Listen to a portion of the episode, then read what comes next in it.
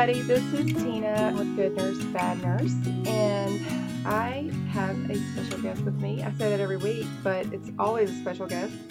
This week, I'm really excited because I have another nursing podcaster with me, and there's not a whole lot of us, right? Yeah, that's right. We're a rare, rare group.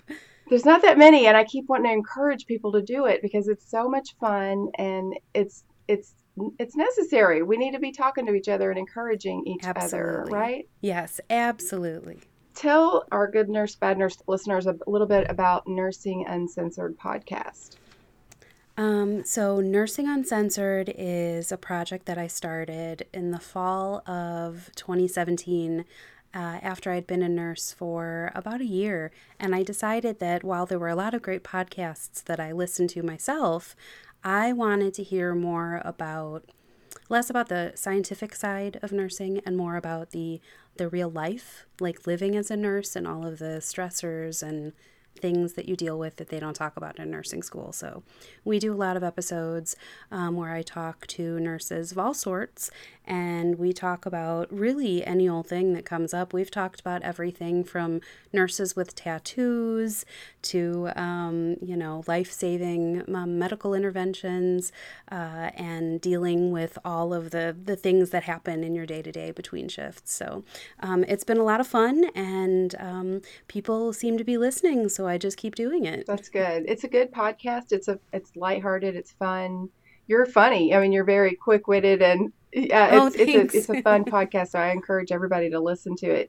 Um, I think you're re- you'll really enjoy it. So that being said, we're gonna do an episode of Good Nurse Bad Nurse, and we, we'll do our typical format. You guys are familiar with where we do a little in the news segment, and then we're gonna we've got our of course our we got to have our true crime bad story, and then we'll have a a really good uplifting good story at the end that I'm really excited about too. This episode is sort of going to be about doctors. So anytime I do a, a bad story about a medical professional, I try to do a good one too because I don't want to, you know, paint them all in a bad light. And obviously, there are a lot of wonderful doctors out there. We got a good one today, don't we, Adrian? Oh, we do. Yeah. This is a really good one today. I'm excited. Me too. So then we're going to record an episode of uh, Nursing Uncensored. And then That's right. So we'll do that one next, and you guys will get a chance to to uh, to hear that on Adrian's podcast. So I'm excited about it. So we'll get started with our in the news segment. I thought this was so funny when I, I was just kind of looking for a news article to, for us to you know our little icebreaker to talk about, and I found this article uh, that uh, from Forbes magazine about doctors googling their patients. I thought that was kind of funny. I never, I mean, I don't want to go right out on the record as saying I've Googled my patients before, but I'm pretty sure some nurses out there, hypothetically, hypothetically speaking, This is an interesting topic. There are a Mhm. lot of pros and cons. There there's a lot of tug and tug of war on either side. So I'm I'm eager to talk about this. This is a good topic. This is Yeah. a good story. well, what do you think? Should should doctors because this, according to this, it's a very high percentage. Ninety three percent of staff and ninety four percent of residents reported googling a patient at least once. Mhm. I mean, that's pretty. That's pretty It- high. Yeah, and what what we do put online matters. Um, and I think that one of the most important things to remember here before we go thinking, "Oh, this is a great way because patients don't always tell us the truth," but it's a really slippery slope because while we might be able to get information that our patients might not otherwise be forthcoming with, how much of what we put online is really true? You know, how Mhm. much can we really tell about a patient's lifestyle from what we see on Instagram or Facebook? Um, Yeah. So that's that's a really good question that I want to pose here. Yeah, and so and and googling somebody, you're gonna there's no telling what all you could come up with. And for one thing, what if it's not even the right person? You might think you have the right person. There's there could be two people with this obviously with the same name that for whatever reason you think might be that person, but maybe they just happen to have the same name and live in the same area. So you might be making Right. assumptions. Now, obviously, if you have a picture, you're gonna you can be pretty sure, but people can put false information on the internet about other people just for whatever reason. So I, I don't know how safe it is to do that, but I think some people just get curious. I know like I said, hypothetically speaking, I could imagine nursing staff, you know, being curious about a patient, especially if it's somebody who make. And this article was talking about how the doctors would say, well, they were making claims that they'd been on television or saying, I don't know, they, they say certain things and then the, the doctor will go and Google it to say, is that true? Or are they just like making stuff up? You know? Sure. So can we can we detect poten- potential pathology um, by mm-hmm. looking at erratic or strange behavior that's a that's a really good question but again it's so it's so hard to draw that line between what is real mm-hmm. and what is is not and um similarly, even though this isn't exactly on point, um, one of the things that I've talked about before, I wrote a blog post um, a while back about why I won't accept patients as Facebook friends. Even though on the unit where I work, we sometimes have patients that we see, you know, they have recurrent illness, lung illness um, that's lifelong, and so we get to know them really well. Um, but here's the thing I sometimes can be a bit of a loudmouth in terms of my views, politics, different opinions on things, and as other people are. I don't ever want my patient to question whether or not I'm going to have some kind of bias in their care. So I don't want to know what they do on the weekends or what their political affiliations are, because not only do I not want them to think that I'm swayed by that, but I don't want to be unintentionally swayed by that. Like, what if you Google a patient and you find out that really they kind of look like a horrible person in your eyes. What does yeah. that do to your quality of care? It's the same reason mm-hmm. I don't want to know. Um, I work in a you know a state state run uh, you know affiliated hospital, and so we also get a lot of prisoner patients. I don't want to know what they're in prison for. I want to feel protected, but I don't want my care to be affected by things that I see. And so I kind of feel this way about Googling patients to like diagnose or get more information. It seems like it would be a really great resource, but it makes me question what our real motives are and what information yeah. we really are getting from this. So yeah. I I think it yeah. could be a good thing, but it's also super slippery slope. Yeah, I think when it comes right down to it, the care that you really give to somebody is probably not going to necessarily. There, I don't. I don't see how it could help you to find mm-hmm. out information by googling someone. I think that at, at the at the end of the day, it's really probably more about morbid curiosity that somebody's yeah. you know just wanting to know something about you know person, and they're just yeah, and know, we're only satisfying human. That like, curiosity. We have these curiosities mm-hmm. sometimes, but yeah. I think we really need to stop and think what what are we really looking for? What are we digging for? yeah, I agree. okay, well, I guess we talked that one through and figured out no, let's don't do it. Sounds like we're kind of against it. I'm curious. I would love to hear from people if they if they do this, if they ever have benefited yes. from this. That would be a good comment to drop. It's nursing students. There, there, there's, there's mostly nursing students and and uh, new grads that listen to this. So I would be really mm-hmm. curious. You guys go on Instagram and, and Facebook and and just let us know. You guys ever Google patients? And some of the some of them were like, "Well, I don't want to admit that on social media." Do you know anyone who? Yeah, it's some, it's not you. Route. It's other people, right? friend of a friend, right? Hypothetically speaking, so I guess this is a, I always call this awkward transition time because I never know how to go from one segment to the Yay! next. I'm, I'm terrible I love awkward moments. I'm horrible. and I'm one of those people like, I can't just like pretend like it's not happening. I just want to talk about it. I'm just, I'm the person that'll go, this is so awkward. And Me everybody too. else is going, you're not supposed to say that. You're, it's just Me supposed too. to be awkward. No, I'm going to say it out loud. This is awkward. I can't handle it.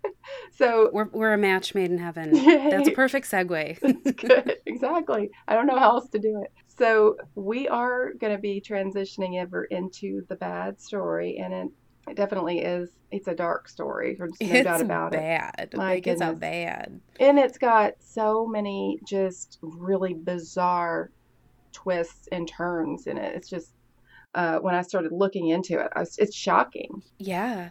And it was kind of funny because I told you before I started doing research into this that I wasn't really into true crime. But the more I read into this and the more I kind of watched some videos about it, and I was like hooked on the story and how it all kind of fell together. So, anyway, I'll let you tell it. I'm excited to share this with our listeners. Okay, so this is the story of Anthony Garcia. He was a he was a medical resident, and so what happened is back in March uh, 13th on March 13th of 2008, um, a little boy named Tom Hunter. He was um, 11 years old. He was in sixth grade, and he was the son of Dr. Bill and Dr. Claire Hunter. Dr. Uh, Bill Hunter was at work at the hospital, and Claire, Dr. Claire Hunter, was out of town and they had a housekeeper, Shirlee Sherman, who was at home.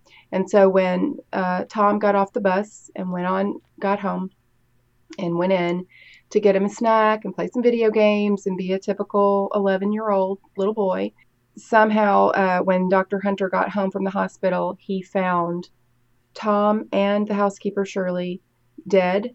Of uh, someone had broken into the home and stabbed them to death and he called 911 and the detectives got there and they noticed right away that in this nice big beautiful home that this um, this you know of two physicians you can imagine it was a very nice home nothing was stolen.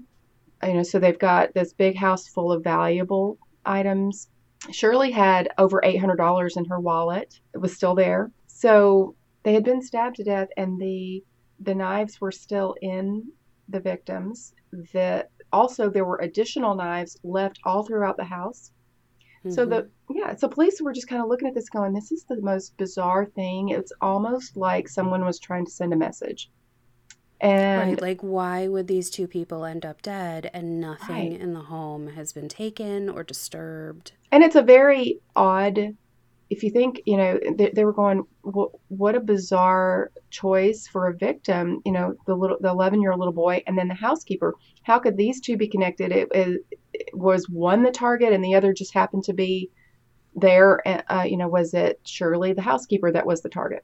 Was it the little boy? Was it mm-hmm. the family somehow? Was it just the house? You know, they and this was in a very in in an upscale mm-hmm. suburb of Omaha, mm-hmm. basically. So this is not an area where crime is common. Right. It was just a just a gorgeous neighborhood, just that you anybody would love to live there with these nice kind of like mm-hmm. older homes. I mean, they're just got a lot of charm. It's just really really nice. There were there was no DNA evidence. They really couldn't tell of any kind of motive it, it just didn't make any sense. There were no suspects. One thing that that happened is a neighbor told police that they saw a suspicious car in the area. It was a silver Honda, and they said it looked kind of like a small SUV. And they noticed it had out of plate or out of state uh, plates, and that and they the reason that they noticed it is this person pulled over to the side and they noticed this guy got out and had kind of like a, a kind of like a bag, like maybe like an over the shoulder kind of bag with him. And they started walking down the the, the sidewalk. And they just kind of thought, well, that's odd. And it's what made them kind of, sort of take notice, like out of state plates. Yeah, like this is small town mm-hmm. kind of Nebraska. Everybody knows everybody. Mm-hmm. So, so they're this, just this, like this stood out to her apparently. Right. Yeah. This na- this neighborhood. I guess maybe you kind of get to know the vehicles and you think, I've never seen that car before. Oh, it's out of state tags. It's weird. Why is he just kind of walking down the street with a, you know, like a satchel type bag? bag. Right. Mm-hmm. Um, so they, I guess they made a mental note, and then when when this happened, they reported to police like, I saw this. I don't know if it's anything, but so the police obviously put that in their notes and they start doing an investigation. They talk to the the hunters um, to try to see, you know, is there anybody in your life that would want to hurt your son or want to hurt you? What what if anything has happened that that would give someone a motive to do this? Well, Dr. Hunter was the chairman of the residency program um, or the or the pathology department at mm-hmm. the Creighton Medical University. So he was responsible for firing people, you know, when need be. Um, and so they were kind of looking at that, like, is there anybody that you fired? Well, there was this one guy who he had fired a, a while back. I think it had been a few years. Mm-hmm. Yeah. And so he was, you know, he's like, well, yeah, but that really doesn't make any sense. It's been several years.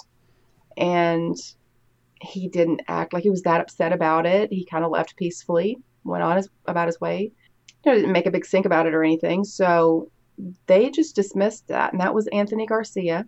They dismissed it and moved on. And kind of the case sort of hit a dead end at that point. Yeah, it just went cold. Yeah. No leads. I mean, which is really disturbing because it I mean, Mhm. this is a little kid and a Yeah. housekeeper.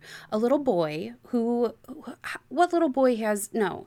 No, there's no reason. And Mhm. then the housekeeper was like a grandma, a mom, Yes. was like a nice lady. There was Mhm. really like who would want to be after her. So it just it didn't make sense. It was really upsetting for that community, rightfully so. And did not have any closure and did not understand, you know, this person, they knew this person is still out there that did it. It was just really terrifying for everybody involved. So then that was in 2008. And then in 2013, there was a couple who both of both of these people were doctors. This is the Bewtras. They had been out for for like Mother's Day uh, for the evening at a restaurant with another couple, and when they got home, they found that their house, the alarm had gone off at their house, and the back door was ajar. So someone had it looked like someone had gotten into the house. The alarm went off, and then maybe it scared them away. So And kind of the funny thing, not funny, haha, but like the the the chilling thing more Mhm. so is that um, they talked in the story about how the Bewtras had been out with a, a couple who were a little slower moving. Oh, yeah. And so they kind of were like irritated that it was taking them so long to get Mm. home. Um, had they been home, they might have been home when that door was. yes, in. that's So- right. That's right. That was that was an interesting part because hmm you know for them they must just think, wow, if we hadn't been out with that couple where that man, that man you know, was a little bit older, moving slower slowly with the walker, you know, mm-hmm. and they were kind of aggravated about it and maybe joke, maybe not aggravated, but just sort of joking about it and giving him a hard time. And then when you look in retrospect and go, wow, if we had Well, gotten there they- earlier. Yeah, and if they had been home, would that alarm have been set? Most people don't set their alarms until they've either gone to bed. Mhm. If they were just home in the evening, it's unlikely that there would have been an alarm on. So Yeah, or the, and the and and you know then so knowing what happened to this other couple, you realize well they probably you know whoever this is would have just gone up to the door probably and knocked on the door because uh, not too far away from the Bewtras, Dr. Roger Brumback and his wife Mary were at home. Dr. Brumback was painting and kind of getting the house ready. They were going to sell the house and move, and they were going to retire.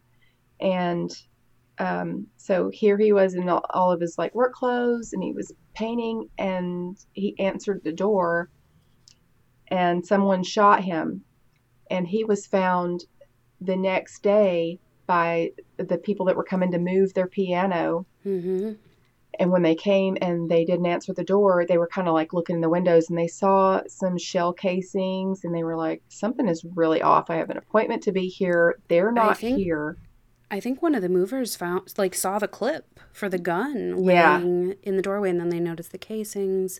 Horrible, and so he Yeah. called the authorities. I think. Yeah, he was like, something's really off here. And so, of course, when they got there, they found Dr. Brumback kind of there at the at the front of the house where you could sort of tell whoever it was had probably like you know rang the doorbell or knocked on the door. And then when the doctor came to the door they just shot him.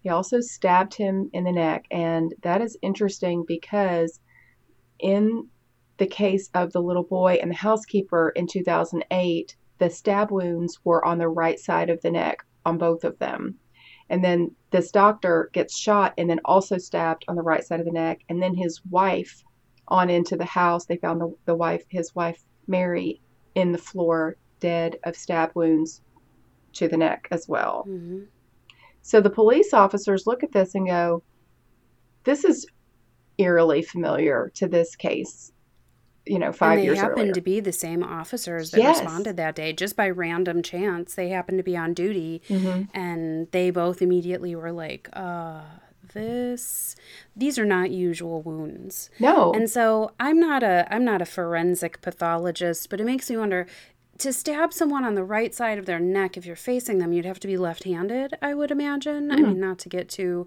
gory about it but no, that seems like sense. an odd you know i and also it makes me wonder like does that factor in the fact that he was like after they're carotid or like what was like he's a medical person and he knew kind of yeah where. like yeah, because most people just come at you and i don't know that there's a whole lot of thought Mhm. process behind it so um yeah seems Yeah. odd so yeah, so these these officers are going.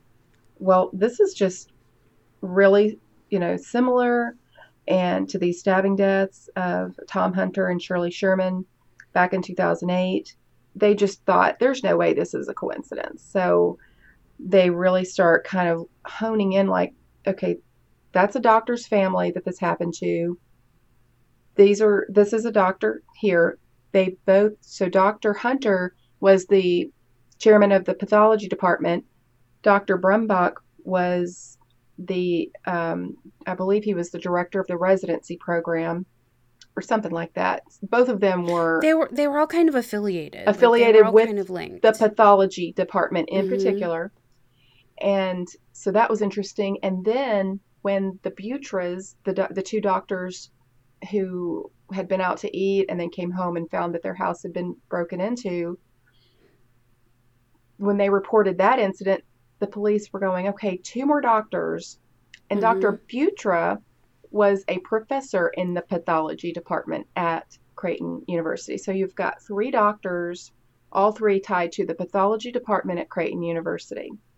hmm So they're really going, okay, now. like this has to be creighton related like Has it has to to be. be, hmm Absolutely.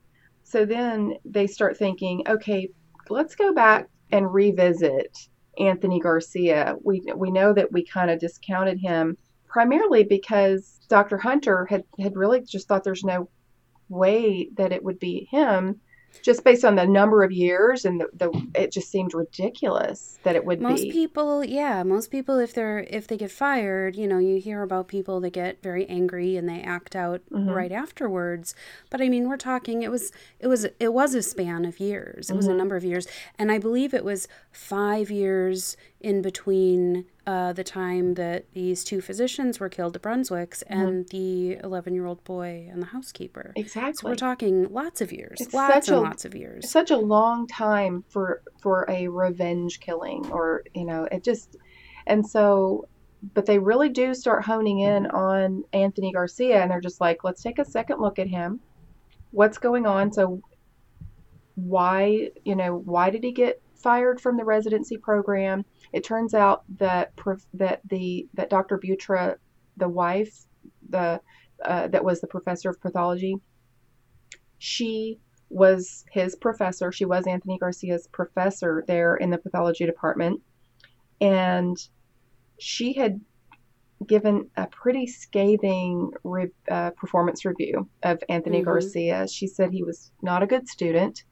He he he basically she said academically he was not good and and his behavior was not good. His conduct, he was he was just subpar in in pretty much all areas and she said that she really did everything to, that she could do to get Dr. Hunter and Dr. Brumback to fire him because of how poorly he did in the program. And it's it's kind of unheard of. She she said that once you get fired from a residency program, it's very difficult for a doctor to get a job somewhere else. And since they know this, they don't do it lightly. Like Yeah. you have to go, like you have to do some pretty nasty things, um, in terms of, you know, I've in not in this case, but in other situations, I've heard of physicians that are, um, or residents even that are verbally abusive, um, that are disrespectful, just kind of arrogant. I don't know what qualities specifically she noticed in him, but I think one of the quotes in one of the interviews is she said something like he was a terrible student and a worse person Yeah. or something to that effect. So I don't think these doctors necessarily were just being frivolous No. with this deci- decision to remove him from patient care? It doesn't sound like it because he went on. Well, I'll tell you a little bit about his a little bit about his background. So, he came from a middle class family. Um, his dad worked at the post office. His mom was, of course, a registered nurse. I always feel like there's somebody's always a registered nurse. They were very proud of him for for graduating from medical school, and then he got a residency in New York before the Creighton residency. This was his second residency, and while he was in New York, um, he got into trouble there for several incidences. And one of those, it's interesting that you said that because you, you were saying that residents can get in trouble for being abusive to staff and, and that sort of thing. He got in trouble for doing that very thing by um, he got really uh, ugly with a X-ray technologist. So, and that was just just one incident of uh, I guess of many that that he dealt with, and they and then they basically forced him to resign. They didn't fire him from that residency program, but they pretty much said, if you don't leave, we're gonna fire you. So he left, and then he ended up getting the other residency at Creighton. And there he obviously got into a lot of trouble. He did things like he was pranking his coworkers. They said that had some incidences where he were he was d- doing things with corpses, like funny th- that he thought was funny. It's like, and at one point, one of the detectives, I think, said, or or the a reporter said it was like, who this very immature kid cloaked in a medical degree. It's like somehow he is smart enough to get into medical school and graduate from medical school, but he just didn't have the maturity to be able to carry himself through the program and get himself through. Of course, he was fired from Creighton and then he moved back home. He was very depressed. Obviously, he had been he had not made it through two different residencies. And then somehow he managed to get a third residency at the University of Illinois in Chicago. How I don't know. Mm. I don't either. And he, he got a medical license in the state of Illinois. They actually gave him a medical license and he was able to practice as a physician for a while. He got several odd jobs as do- a doctor, including at a prison. And then he started applying for different applications throughout the states, trying to get um, a medical license in different states. And he would be denied because of him being fired from that residency. That would that would usually be part of the reason why they were denying him hmm his uh, when he would apply for these medical licenses. And so he was living um, in February of 2008. He was living in Louisiana, and he applied for a medical license there. He was denied partly because of his termination from the residency at Creighton. And then less than three weeks later, Tom Hunter and Shirlee Sherman were murdered. So that kind of explains where the motive, like, yes, this is an old situation, but um, it seems like now we're seeing the other part of the timeline where maybe this rage was renewed, so to speak, by, Because it, it it kept following him ev- Yeah. everywhere he went. That as it of- should. hmm So detectives start trying to figure out what kind of car Garcia was driving during the time that Tom Hunter and Shirlee Sherman were killed. And as it turns out, he drove a silver Honda S, uh, SUV. It was a CRV, like a smaller SUV. Ta-da! Just like Yeah. the one spotted in the neighborhood, the weird guy with the out-of-state plates. Hmm. Exactly. Now Garcia's brother doesn't believe that he killed anyone. He he basically just said, you know, a lot of people are fired who never turn around and kill people over it, and he was defending his brother. And his parents, too. His parents Yeah. said he's a happy guy. He never Mhm. talked about trouble with anyone. We had no idea. We never saw this coming. Right. His poor mom. I know it was just it's heartbreaking to watch them, you know, sit there at the kitchen table talking about their son and how proud they were of him going to medical school. Uh, it's it's just heartbreaking. hmm So now they've kind of got they sort of have they're putting together the timeline. They know he, he was in Louisiana. They know he was denied the the license. They know it was 3 weeks before. You know, he was driving the car that was seen in the area. So they're trying to place him in Omaha then at the time of any of the murders. So at the time that they were investigating him, he was living in uh, Terre Haute, Indiana, and working as a doctor in a prison, which he ended up being fired from that as well. hmm So at the time, at this time, but you know, by by by the time that they're um, doing this investigation, he's driving a Ferrari, living in a really nice home, and it's and it's, it's sort of shocking to me, you know, after all he's been through. His parents are not wealthy people, like I said, they're middle class, postal worker, nurse, but he somehow manages to go to medical school and bounce around these odd jobs of, uh, you know, being a physician, and then driving a Ferrari and living in this nice big home. I don't know. Yeah. It's just crazy what this man is able to somehow. He's able to just keep moving forward in life somehow. So, um, they start looking at the time of the murders of Dr. Brumback and his wife in 2013, and they discover that the day of the murders, his cell phone pinged off a tower about an hour away from Omaha. Imagine that. Right. They also found where he had stopped at a restaurant in Omaha that day. I think it was called Wing Wing Stop or something like that. And they saw they have him on camera like at a convenience store buying beer in Omaha.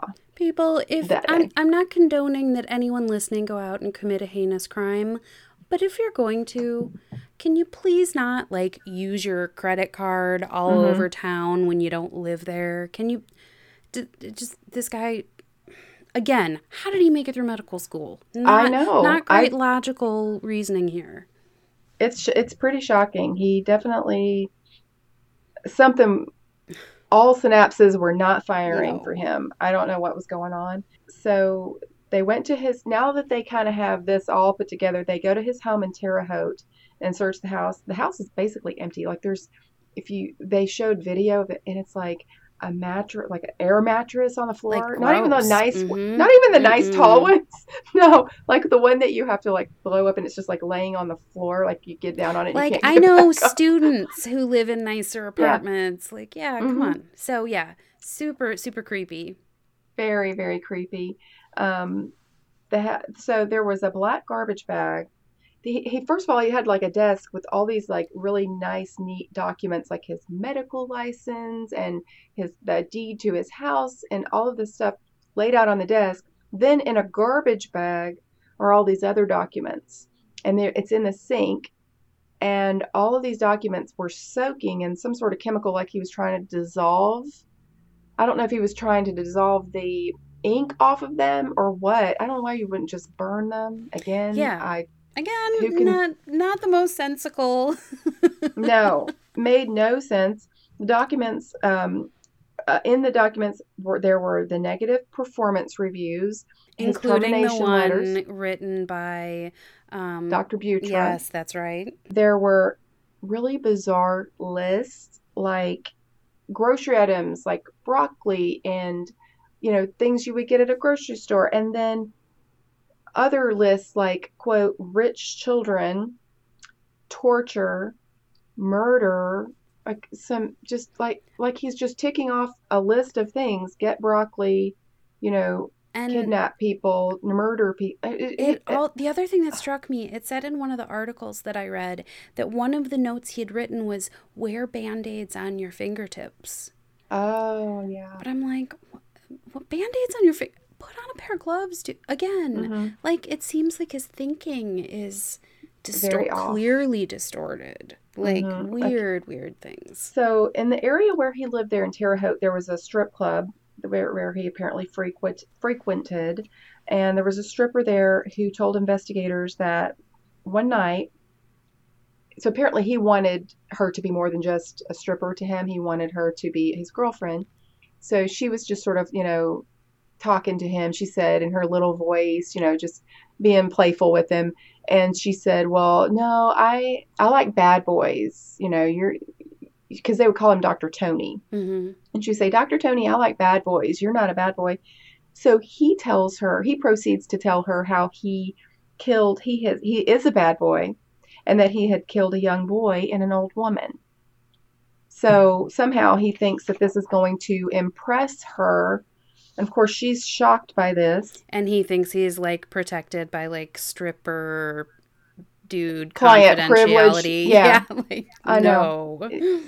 no, that doesn't work that way. So in court, she does uh, testify against him. She does a an awesome job standing up to his defense team. His parents spent all of their life savings to defend him, to hire this really good defense team.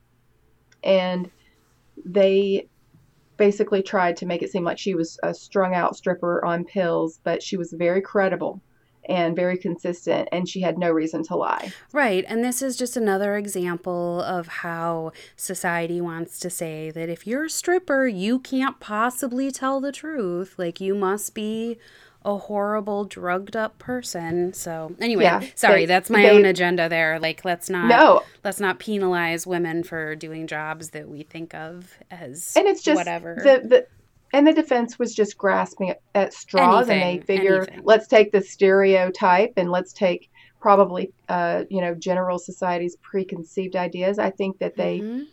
just didn't have anything to go on and they were just grasping at straws. Mm-hmm they their defense was basically, well, anybody could have done this, and the only reason that he was in Omaha that day is because he was looking for another job. Yeah, and it was just a coincidence that that happened while he was there. Here's the thing: Creighton is pretty much like the life force center of that area, so it's hard for me to believe that someone who had been dismissed from a program from the largest like what was he doing? Trying to get a job in a nursing home somewhere? Like mm-hmm. not that you know my love to the nursing home staff but is like that doesn't make sense. They said oh he was probably there trying to get a job moving back to the area. He just happened to be buying lunch there. Like come mm-hmm. on. Just trying to dismiss evidence by saying like well he could have been looking up their address for any number of reasons yeah. Yeah. And, and it just goes to show this high powered t- defense team mm-hmm. had nothing, nothing mm-hmm. that they could defend him with. Yeah. There was just there was just way too much evidence. They found a gun that was used to kill the Brumbacks um, on the side of the road. The serial number on that gun matched the serial number on an empty, basically the like the the box when it was purchased. The the box that the gun came in was in his house in Terre Haute, and the serial number was right there on the side of the box, and that matched the serial number that was on the gun that was found on the side of the road. And the gun found on the side of the road was also found in Terre Haute. It was like an off ramp on the way back into Terre Haute.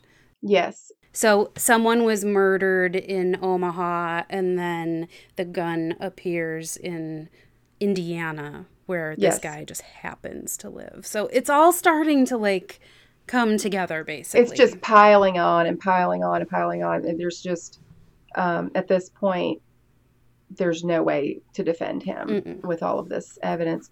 So they did. Um, in 2016, Garcia was convicted of all four counts of murder, and in 2018, he was sentenced to death. Mm-hmm.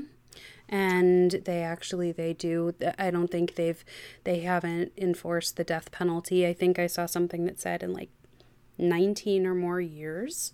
So mm. um, this is a big deal. This is a big deal. And this, you know, also then reopens that topic, which is a whole separate issue altogether, but the whole kind of issue of capital punishment and how that all goes. So, yeah, lot lots of lives ruined in this story. Oh yeah, it sounds like they don't take it lightly there, and um, this was just one that they couldn't justify, I guess, not using capital or the mm-hmm. the death penalty since uh, I mean, if you're not going to use it in this case, then you then might as well then, just take it right, off the books. Right. Yeah. Right.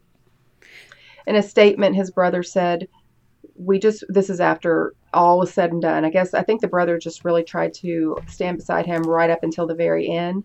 At the at, and then once he was convicted and uh, sentenced to death, he said, "We just want the victims' families to know we do pray for them. We feel their pain. We're sorry those things took place. We're not an evil family. We hope they find peace somehow." So I think that there is a little bit of a, I wouldn't say an admission, but I think that just, just hearing the family, because even they would say they think he's innocent, but then at the same time, his mom's, when, when, when his mom was asked whether or not she thinks he, he did it, she said, I don't know. Mm-hmm. So, I mean, I think, you know, I mean, I, I think it's just really hard for them to accept. And they even said, I, they can't imagine the the person that they know, their son, their brother, committing those crimes. It's just not it's not consistent with the person that they knew. Right. So it's really hard. It's really sad. It's an unfortunate story of a very bad doctor. And you know, mm-hmm. it makes us think about a lot of things like what it also, you know, it also makes me nervous because I think that many of us nurses have had that experience where we've worked with a, a physician or a nurse practitioner or some other professional that is, you know, verbally aggressive, dismissive, rude. Um, and so you want to do right by making sure that any behavior that's dangerous to your patients is reported. But also, mm-hmm. it makes you nervous in this day and age because you never know if that person's going to come back 12 years later and stab you while you're painting your house. I mean, it really makes me appreciate people in those positions who are willing to do the right thing. I, I appreciate those doctors, you know, because they didn't want him to go on and do harm to be someone. Be exposed to he, patients, be in charge yeah. of their care, of mm-hmm. course. Mm-hmm. It's not an easy decision to make, um, and I appreciate that they did that. And it's unfortunate, you know, all the suffering that it, that that he caused. Mm-hmm. You know, it was in no way anyone's fault but his for Indeed. sure. Indeed. Thomas Hunter's mother, I just want to close the story out by giving her the last word. She said after the verdict that uh, she was talking about her son, she said he was a joy in everybody's life. And she said, You can't begin to en- enumerate what an event like this has done on us and on the entire community. Yeah. So horrible. No, no sad or no happy ending to that one. I mean, so. no, there's really not. There's nobody wins in that one. Nobody it's sad what you know um, years of just bitterness and resentfulness and i i, I and think mental other, illness yeah blaming yeah. other people for your problems mm-hmm. um, yeah. and there had to be mental illness there there just had to be mm-hmm. especially all of the written things that they found in his home so I just yeah, we're talking just, years of like perseveration and mm-hmm. blame mm-hmm and mm-hmm. you know not wanting to own up to his own behavior and the fact mm-hmm. that he was committing this behavior in the first place when he was at Creighton and being inappropriate yeah. and so yeah it just yeah. it sounds like a long long sad sad situation for him for sure so that kind of brings us then to our good story. Yes, let's and, brighten it up. yes, so we can leave on a good note and talk about Miss Mae Carol Jemison. And I actually had never heard of her. Um, I can't believe it after all of the stuff that she has done. Mm-hmm. She is quite an amazing person. Had you heard of her before? Yeah. So actually, I, um, especially since, you know, it, we're recording this in February, it is Black History Month. And so I, you know, see in my feed, my Facebook feed, lots of things coming up about um, various icons in Black history that are amazing that we don't know a lot about. She mm-hmm. happens to be one of them. And so, yeah. though I knew a little bit, I knew some bullet points about her, but you wanting to talk about her led me to read more about her and more. And I spent the entire afternoon listening to like keynote speeches she's given. And um, this, like you said, she's a pretty spectacular lady, and the versatility of talents that she has is amazing. So I'll, I'll let you talk about her. I'm excited to chime in with what I know about her because she's yeah, amazing. I want to hear what you found too. She, she, so she's an American engineer um, physician.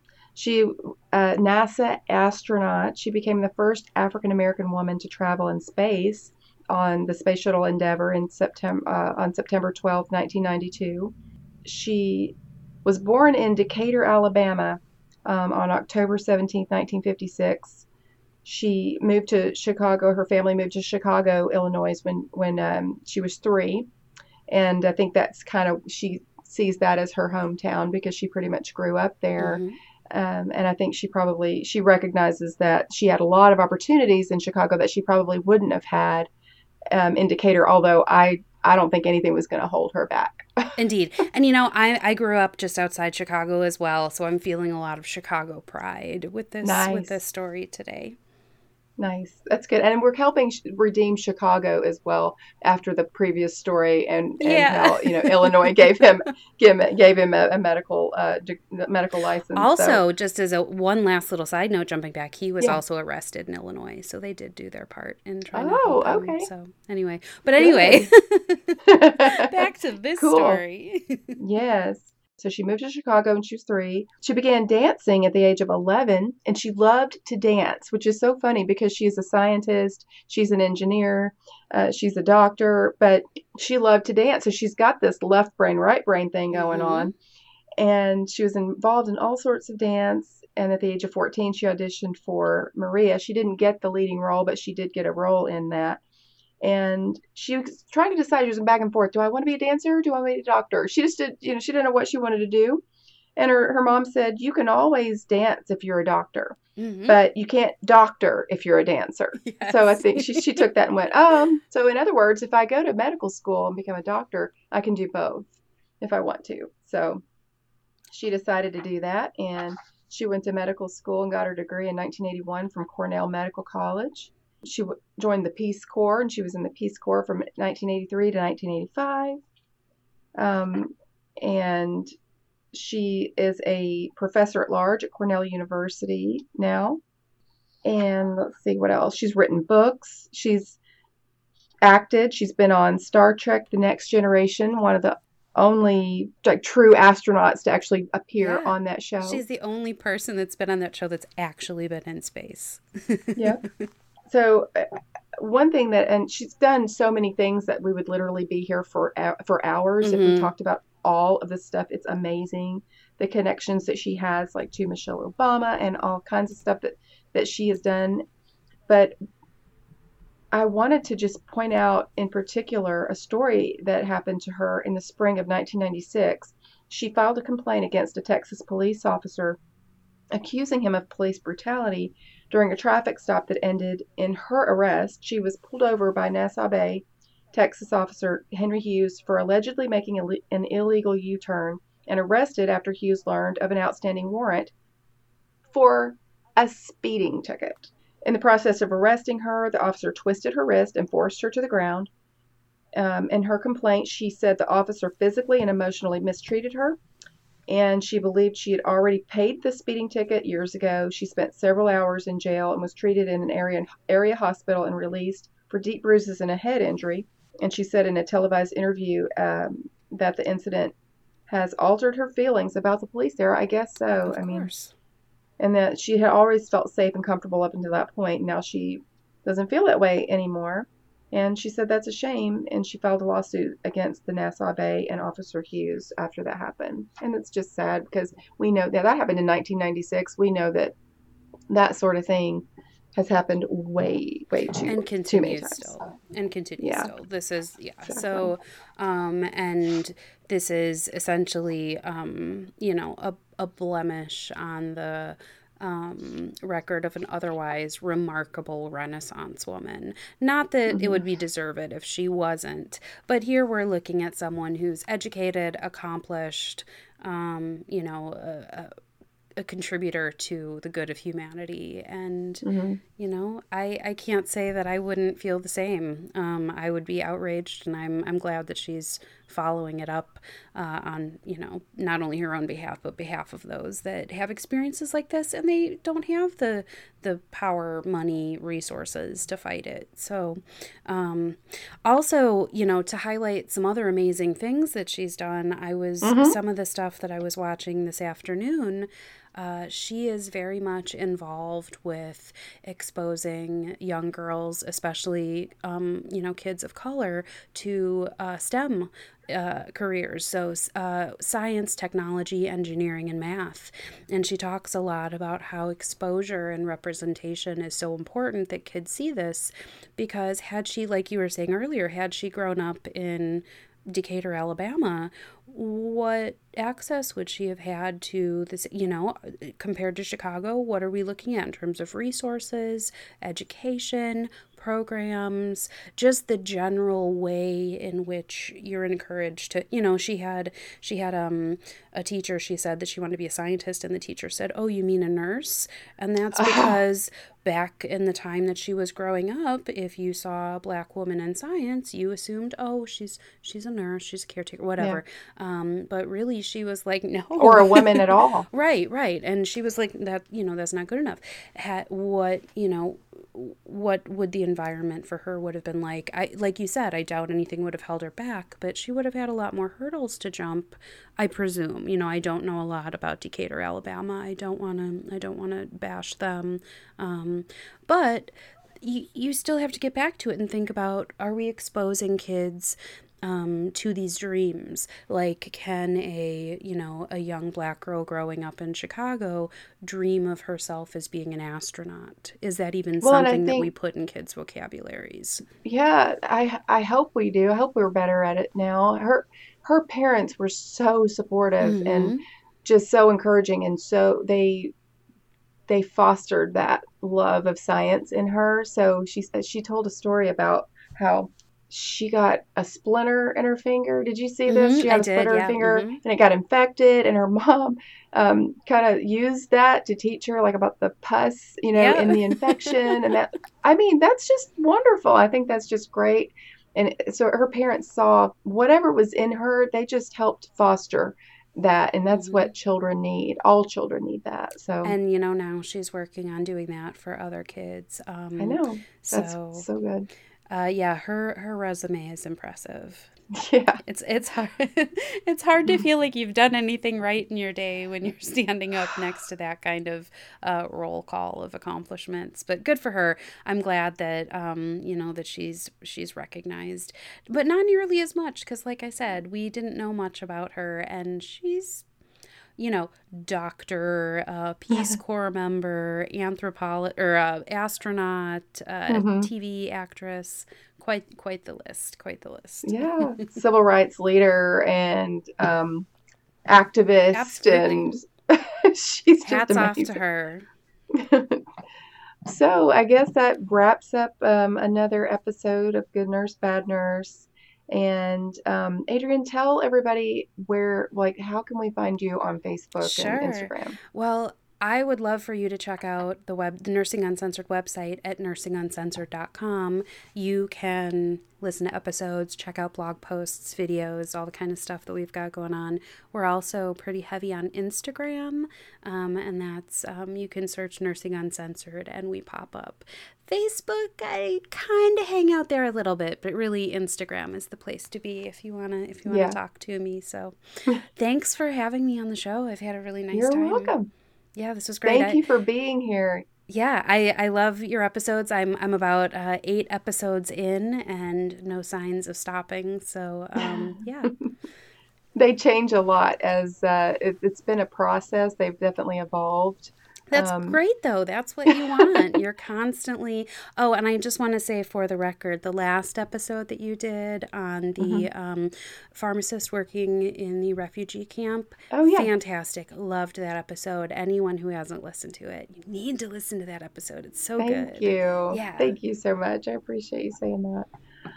All right. Well, you guys, uh, look me up on Instagram and send me a message at GNBN Podcast or Good Nurse Bad Nurse. I can never remember. It's one of them is GNBN Podcast. But you know where to find me. Send me a message. You know I love to hear from you. Um, I love all your encouraging words that you send me in your messages. If you have any ideas, send those my way too. I, I, I need. I'm always needing new um, stories. Although they're unfortunately the internet is full of medical professionals doing all kinds of weird, horrible things. so I guess as long as I keep having the stories, we'll keep doing the podcast. And I also want you guys to remember that even if you're a bad girl or a bad boy, be a good nurse. That's great.